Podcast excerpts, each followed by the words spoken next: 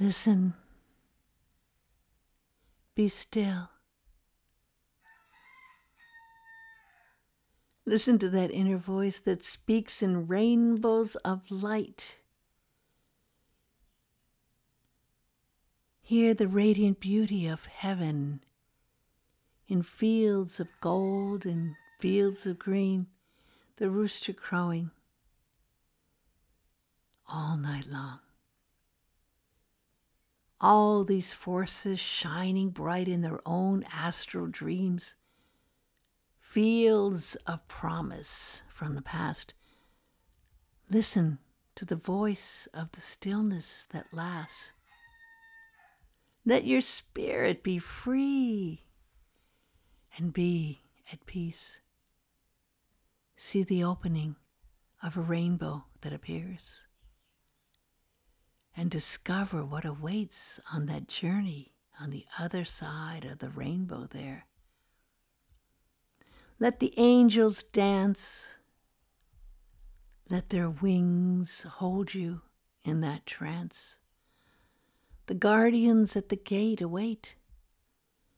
And there is this great light that shines forth on the way to a new and brighter place.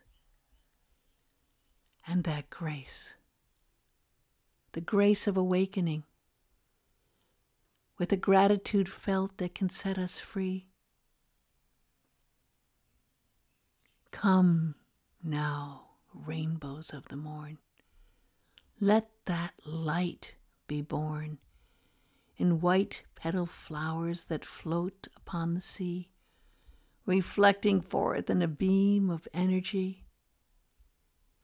Feel the expanse of the sky, unlimited as it disappears in our life, reflected forth in a dewdrop or a blade of grass that grows so high.